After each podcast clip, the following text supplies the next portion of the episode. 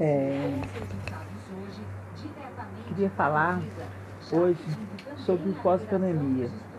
Esse pós-pandemia nos preocupa muito, principalmente com a fome, com a água, saneamento básico, é, moradia e trabalho.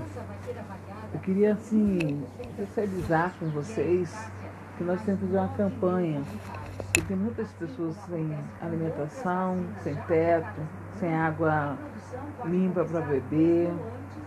E também fazer uma campanha de conscientização do álcool, a gente conseguir álcool para dar, máscara.